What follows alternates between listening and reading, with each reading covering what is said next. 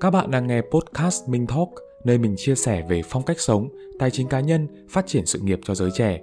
Mình là Minh Lưu, giảng viên ngành quản trị kinh doanh, host của podcast này. Nào, hãy cùng nhau sống hết mình và trở thành phiên bản tốt nhất của chính mình bạn nhé. Trên thực tế thì không có cách nào để viết được một cái CV tốt khi mà các bạn dở cả. Để mình giải thích cái này nhé. Ví dụ sau những ngày giãn cách, bạn đã quẹt Tinder rất nhiều và mỏi hết cả cái bàn tay phải rồi. Và cuối cùng bây giờ mình cũng đã gạ được một cái crush, một cái cô nàng đi hẹn hò, một cái quán cà phê rất sang chảnh do chính mình lựa chọn. Trước khi đến buổi hẹn đấy thì mình đã chạy lên Google. Mình Google 7749 cái câu chuyện cười mà đấy người ta nói rằng khi mình kể trong cái buổi hẹn đầu tiên, nàng sẽ nghĩ mình rất là thông minh và hài hước. Ngoài ra sáng nào mình cũng nhắn cho nàng một loạt những cái tin nhắn để đàn bà làm sao chỉ 7 ngày sau là trái tim nàng rung rinh. Thôi, tôi lạy các ông, chuyện ấy không có xảy ra đâu bây giờ phụ nữ người ta lựa chọn người yêu bạn trai rất là thông minh. Người ta sẽ dựa trên những yếu tố như là ngoại hình nền tảng gia đình học thức thái độ trình độ sự quan tâm và nhiều các yếu tố khác. Chứ không bao giờ một cái vẻ bề ngoài hoặc cái ấn tượng ban đầu lại khiến cho họ đưa ra một quyết định cuối cùng như vậy cả.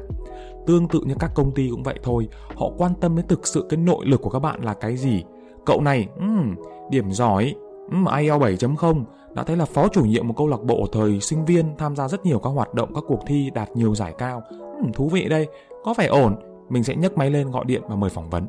Chứ không bao giờ các công ty trừ khi là các công ty về design và thiết kế ha rất hiếm khi họ sẽ nhìn thấy cái CV của các bạn. Họ nói rằng trời ơi cái CV này đẹp quá. Màu xanh này màu hồng màu vàng trời bố cục đẹp phông chữ quá đẹp này. Thôi mình sẽ nhấc máy lên và gọi điện mời cậu đi phỏng vấn. No rất hiếm khi xảy ra như vậy ha. Xin chào, xin chào, xin chào tất cả các bạn trẻ đã quay trở lại với Minh Talk ngày hôm nay. Thực ra thì trong thời gian vừa rồi Thiện Minh có nhận được rất nhiều các câu hỏi từ các bạn trẻ, các bạn sinh viên đó là bây giờ hết giãn cách rồi, chỉ còn một vài tháng nữa thôi là các bạn ấy sẽ bắt đầu bước chân vào kỳ đi thực tập để kịp cho tốt nghiệp vào mùa hè sang năm. Nhưng mà có rất nhiều những câu hỏi cần phải gỡ rối chẳng hạn như là đi thực tập ở đâu, phỏng vấn thế nào, viết CV ra làm sao. Thế nếu mà mình không được thực tập ở chỗ mình mong muốn thì làm làm thế nào ta? Ngoài ra thì nhỡ đâu đến lúc đi thực tập thì bị cái chị trưởng phòng chị đì rồi bị ma mới bắt nạt ma cũ thì mình phải làm như thế nào? Vậy thì ngày hôm nay dựa trên tất cả những kinh nghiệm đi thực tập cá nhân của Thiện Minh cộng với sự chia sẻ hiểu biết trong cái quá trình làm nghề giảng viên của mình, Thiện Minh sẽ đưa ra 5 bước từ 1 đến 5 hứa với tất cả các bạn rằng sẽ cố gắng làm sao để chúng ta có một kỳ thực tập amazing good job. Rất hy vọng sẽ nhận được những sự ủng hộ của các bạn bằng cách bấm đăng ký kênh và bấm like video này để Thiện Minh có thể quay lại với nhiều video hay hơn nữa. Rồi, bây giờ chúng ta bắt đầu thôi. Bước số 1, tìm chỗ thực tập. Chắc chắn rằng trước khi có thể đi thực tập được thì các bạn cần phải có một cái công ty nhận mình vào thực tập cái đã. Thế thì ở đây có một số các cái kênh để các bạn có thể kiếm một cái chỗ thực tập cho chính mình. Đầu tiên đó là cái mạng lưới doanh nghiệp kết nối với nhà trường nơi mà các bạn đang theo học. Mình biết rằng có rất nhiều các trường đại học họ tổ chức cái việc kết nối với doanh nghiệp, vì thế nên các bạn cũng rất nên tham gia các cái buổi phỏng vấn thử khi mà các doanh nghiệp về tận trường các bạn để có thể tuyển được những cái thực tập sinh thì mình nghĩ rằng đây là một cơ hội tuyệt vời tốt dành cho tất cả các bạn sinh viên. Ngoài ra thì các bạn cũng có thể lên các cái website tuyển dụng chẳng hạn như là Top CV, Career Builder. Ở trên đấy thì các công ty thường thường đăng những cái bài post để tuyển các cái thực tập sinh và chắc chắn rằng nếu như bạn có thực sự yêu thích một cái công ty nào là một công ty lớn, thì vào trong website của cái công ty đấy, cái phần tuyển dụng, họ cũng sẽ đưa tất cả những cái tin và những cái vị trí thực tập sinh họ đang mong muốn tuyển dụng ở trên website này Ngoài ra thì có một vấn đề mà các bạn cần thực sự phải lưu ý Đó là nếu như các bạn có thể vận dụng hết tất cả những cái mối quan hệ của mình Như là ông bà, cha mẹ, người thân, chú bác, bạn bè Mà có thể kiếm được một cái chỗ thực tập thì đấy thực sự cũng là một điều rất tuyệt vời. Và thường thường có rất nhiều các công việc tốt họ lại đến từ cái việc mà giới thiệu qua người thân, người quen hơn là apply trực tiếp qua các website tuyển dụng. Đến đây thì có rất nhiều các bạn sinh viên sẽ chia sẻ rằng là không à, mình là mình thích tự lập chứ mình thì mình không thích có nhờ vả ai cả thiện minh nghĩ rằng là um, đây chưa hẳn đã thực sự là một tư duy đúng. Bản chất con người chúng ta sống trong một cái quần thể trong một cái cộng đồng. Vì thế khi mà các bạn được nhận cái sự giúp đỡ từ người thân gia đình của mình thì không có lý do gì chúng ta lại không tiếp nhận cái sự giúp đỡ này cả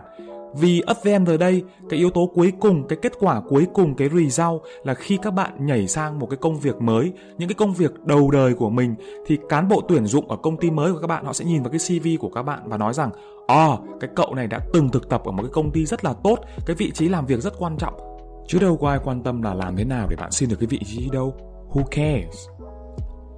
Việc số 2 mình muốn chia sẻ với tất cả các bạn đó là chúng ta cần phải đặt đúng kỳ vọng của mình cho chuyến đi thực tập này. Thật ra thì mỗi một kỳ thực tập nó chỉ kéo dài thông thường khoảng từ 2 đến 3 tháng. Đó là một quãng thời gian rất ngắn với cả cái cuộc đời chuyên nghiệp của các bạn. Vì thế nó không phải là tất cả. Nếu như chẳng hạn như mình học ngành nhân sự đi, nhưng mà mình lại được đi thực tập ở một cái vị trí là chuyên viên kinh doanh, thì mình nghĩ rằng nó cũng là một cái cơ hội rất tuyệt vời. Nếu có không chọn lựa được một cái vị trí thực tập, nó hoàn toàn phù hợp với bản thân với chuyên ngành của mình, thì thì thầy mình nghĩ rằng cũng là một cơ hội để các bạn có thể khám phá để học hỏi thêm. Bởi vì khi mà bạn chưa làm một nghề nghiệp nào đó thì rất khó để bạn có thể nói rằng các bạn có phù hợp với nó hay không. Về việc làm thế nào để chọn được ngành nghề của mình phù hợp chính xác các bạn hãy click vào cái đường link của video ở cái tập postcard khác thiện mình đã chia sẻ ở đây nha. Bước số 2, chuẩn bị CV và phỏng vấn. Như mình nói ban đầu với các bạn rằng thì chắc chắn là nội lực của chúng ta thì quan trọng hơn là một cái tờ giấy tên là CV. Tuy nhiên rằng nếu như chúng ta đã có một cái nội lực rất tốt rồi thì không có lý do gì chúng ta lại không chuẩn bị một cái CV thật là hay, thật là xịn để đưa cho các nhà tuyển dụng đúng không nào?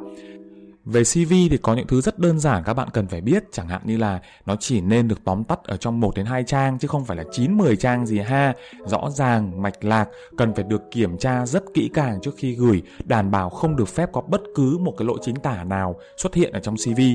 tất cả những gì mà hay ho thì mình phải phô diễn hết ra ở trong CV còn cái gì mà nó thừa thãi chẳng hạn ví dụ như là em thích nghe nhạc lúc rảnh rỗi này em mong muốn được đi du lịch này em yêu xem phim Hàn Quốc này những cái thứ đấy như vậy thì mình có lẽ là không nên bỏ vào trong CV các bạn ha. Có một lỗi mà các bạn trẻ rất hay gặp khi viết CV đó là các bạn thường đưa vào những cái cụm từ rất sáo rỗng. Chẳng hạn ví dụ như là một sinh viên năm 4 năng động, nhiệt huyết, muốn khám phá đam mê của bản thân bằng việc cống hiến cho tổ chức và rèn luyện những kỹ năng chuyên nghiệp. Trời ơi, thực sự là đây là những cụm từ mà các nhà tuyển dụng rất sợ. Các bạn có thể viết vào trong CV của mình, em chăm chỉ, em chịu áp lực cao, em có kỹ năng lãnh đạo rất tốt, nhưng có điều quan trọng là các bạn phải có bằng chứng, minh chứng rõ ràng cho việc đấy. Em chịu được áp lực cao ở trong hoàn cảnh nào? Ở trong quá khứ em đã từng thực hiện những cái dự án, công việc như thế nào? Áp lực của nó đến đâu mà em có thể khẳng định như vậy được? Em có kỹ năng lãnh đạo tốt là bởi vì em phải đã từng là chủ nhiệm một câu lạc bộ ở trường, hoạt động event phong trào rất là hoành tráng, rất là nổi ở trong trường, chứ không phải là em cứ viết vào trong CV của mình là à em là một người có kỹ năng lãnh đạo rất tốt thì nó sẽ là như vậy. Ngoài ra thì phần kinh nghiệm ở trong CV của các bạn nếu có thể là các yếu tố định lượng thì thường thường sẽ được đánh giá cao hơn bởi nhà tuyển dụng. Mình nói ví dụ thế này đi, thay vì việc nói chung chung rằng em rất hay tổ chức các event sự kiện ở trên trường hoặc thỉnh thoảng em đi làm thêm ở các công ty này công ty kia thì các bạn có thể nói rằng là trong năm 2020, em đã lead một cái team gồm 8 người ở câu lạc bộ và tổ chức thành công 4 cái event ở trên trường. Mỗi cái event có khoảng độ 20 khách mời là doanh nghiệp với khoảng 300 đến 400 bạn sinh viên tham gia. Kết thúc event thì chúng em có đăng các cái video liên quan đến event đấy do tổ chức livestream và nhận được ít nhất là khoảng từ 1.000 đến 1.500 cái lượt like, lượt share, comment ở trên fanpage của khoa Thế còn nếu chẳng hạn như là em đi làm thêm bằng nghề telesales thì mỗi một ngày em gọi là 70 cuộc điện thoại. Cái quãng thời gian mà thường thường khách hàng sẽ engage, sẽ tương tác với em là hơn một phút và cái tỷ lệ convert cái sản phẩm đấy của em là khoảng từ 2 đến 3% trong 6 tháng vừa rồi. Thực sự là khi mà các bạn đưa các yếu tố định lượng vào trong CV của mình như vậy thì rất dễ để nhà tuyển dụng có thể đánh giá chính xác năng lực của bạn và từ đấy làm cho bạn trở nên stand out nổi bật hơn so với các ứng viên còn lại. Nếu các bạn đã vượt qua được vòng CV và bây giờ chúng ta được công ty mời đến phỏng vấn thì thực sự là rất chúc mừng các bạn. Các bạn đã tiến gần hơn một bước nữa đến cái công việc, đến cái vị trí thực tập mà các bạn mong muốn. Dĩ nhiên rằng để đi phỏng vấn thì các bạn cần phải đến đúng giờ, ăn mặc chỉn chu, lễ phép, chuẩn bị ready cái CV của mình để chắc chắn rằng người ta sẽ hỏi lại mình rất là kỹ từng cái công việc ở trên CV của mình. Những câu hỏi quen thuộc chẳng hạn như là giới thiệu bản thân, à, đâu là những cái điều tốt nhất về em, đâu là những cái nhược điểm của em, em nghĩ rằng là mình có cái điều gì mà khiến cho em nghĩ là mình sẽ phù hợp với công việc này thì chắc chắn những câu hỏi đó các bạn nên chuẩn bị một cách rất kỹ càng. Mình có một lời khuyên rất chân thành với các bạn rằng rằng một trong những điểm quan trọng khi đi phỏng vấn là các bạn phải trung thực. Bởi vì theo kinh nghiệm đã từng đi làm nghề hét hunt của mình trước khi mình đi làm giảng viên đó, thế thì tất cả những cái yếu tố mà các bạn nói dối nhà tuyển dụng thì sớm hay muộn người ta sẽ đều find out ra các việc đấy hết ha. Thật ra thì chủ đề về viết CV và phỏng vấn xin việc vốn là một chủ đề rất là lớn và với thời lượng của tập podcast này thì mình không có thể chia sẻ tất cả mọi thứ. Nếu như thực sự các bạn mong muốn được nghe nhiều hơn, được tìm hiểu nhiều hơn về chủ đề này, các bạn hãy để lại ở phần bình luận cho mình được biết ha. Cảm ơn các bạn. Rồi nếu như các bạn đã vượt qua được hai bước vừa rồi thì bây giờ chúng ta đến với bước số 3, quá trình đi thực tập. Thật ra thì ở đây chúng ta có hai vấn đề chính. Vấn đề đầu tiên là chúng ta không được làm được công việc mà mình mong muốn và số 2 đó chính là văn hóa công sở ma cũ bắt nạt ma mới. Vấn đề đầu tiên thì có lẽ là các bạn cũng nên phải hiểu cho các doanh nghiệp của chúng ta. Bởi vì dù sao thì các bạn cũng chỉ là những cái người lạ uh, sinh viên thậm chí còn chưa ra trường chưa có kinh nghiệm gì. Rất khó để các doanh nghiệp có thể tin tưởng đưa những cái số liệu sổ sách những cái thông tin bảo mật cho các bạn. Vì thế các bạn cũng hết sức ready với việc nếu như mình không được giao những công việc như là mình mong muốn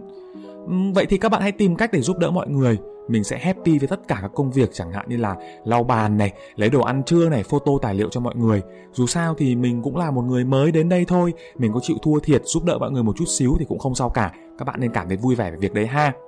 Mình cũng có thể chủ động nói với cấp trên của mình rằng là em muốn được, anh tin tưởng em và em muốn được tham gia giúp đỡ mọi người những công việc từ những cái công việc nhỏ nhất. Nếu như em hoàn thành tốt thì anh có thể giao cho em công việc khó hơn, đòi hỏi nhiều thử thách hơn được không? Và ngược lại, bạn cũng phải thực sự là chứng minh với sếp và mọi người ở trong doanh nghiệp của mình là bạn là người rất đáng tin cậy. Mình đi làm đúng giờ này, mình ăn mặc đàng hoàng, sếp giao việc gì thì phải hoàn thành nó thật đúng deadline, hoàn thành tốt nhất trong cái trách nhiệm, trong cái tâm của mình ha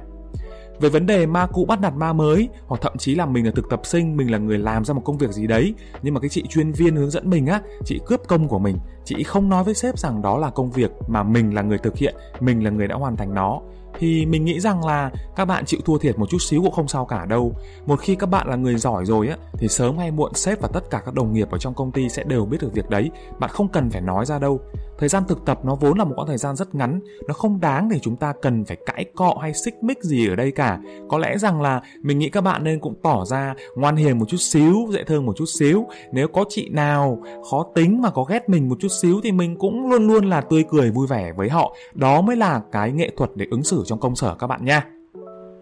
Bước số 4, viết báo cáo thực tập. Thường thường thì ở tất cả các trường đại học sau quá trình đi thực tập, các bạn sẽ cần phải viết một cái báo cáo thực tập là cái nơi để các bạn phản ánh lại tất cả những gì mình đã học được trong cái quãng thời gian mình đi thực tập.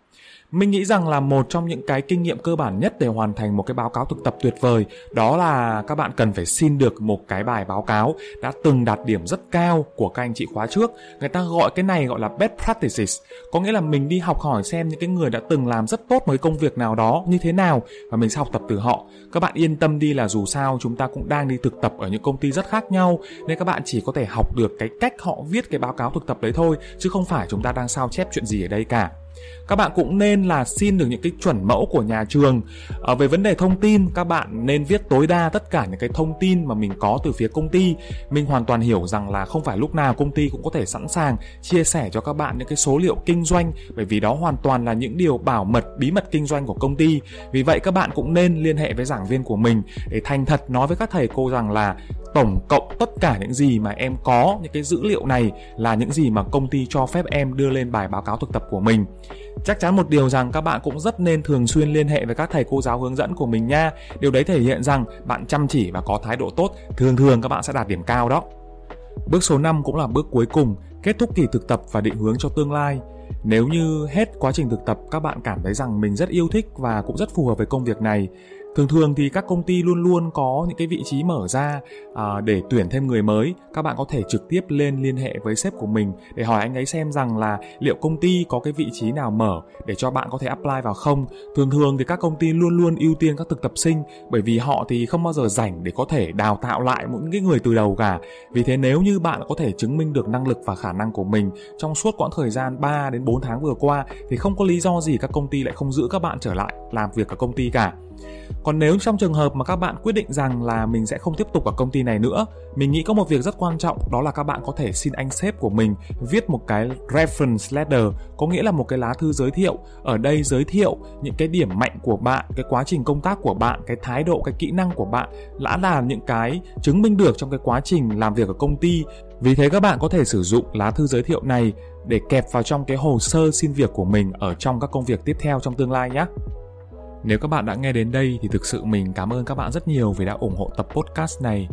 Hơn ai hết mình hiểu rằng trong mỗi các bạn đều có những cái nỗ lực, những cái hoài bão cháy bỏng để có một kỳ thực tập thành công, đặt một cái nền móng vững chắc cho sự nghiệp tương lai, những công việc đầu đời của mình. Với 5 bước mình chia sẻ với các bạn ngày hôm nay, hy vọng rằng mình có thể đóng góp một phần công sức nhỏ để giúp các bạn có một kỳ thực tập như ý. Hy vọng rằng cả nhà thích tập postcard ngày hôm nay, các bạn hãy để lại phần bình luận nếu như các bạn có bất cứ những cái câu chuyện dở khóc dở cười, những kinh nghiệm quý giá các bạn đã trải nghiệm trong quá trình đi thực tập để cùng chia sẻ với nhau các bạn nhé. Các bạn hãy để lại nút like và bấm đăng ký kênh để Thiện Minh sẽ cùng nhau quay lại với nhiều tập postcard hay hơn trong tương lai. Cảm ơn cả nhà và yêu mọi người rất nhiều.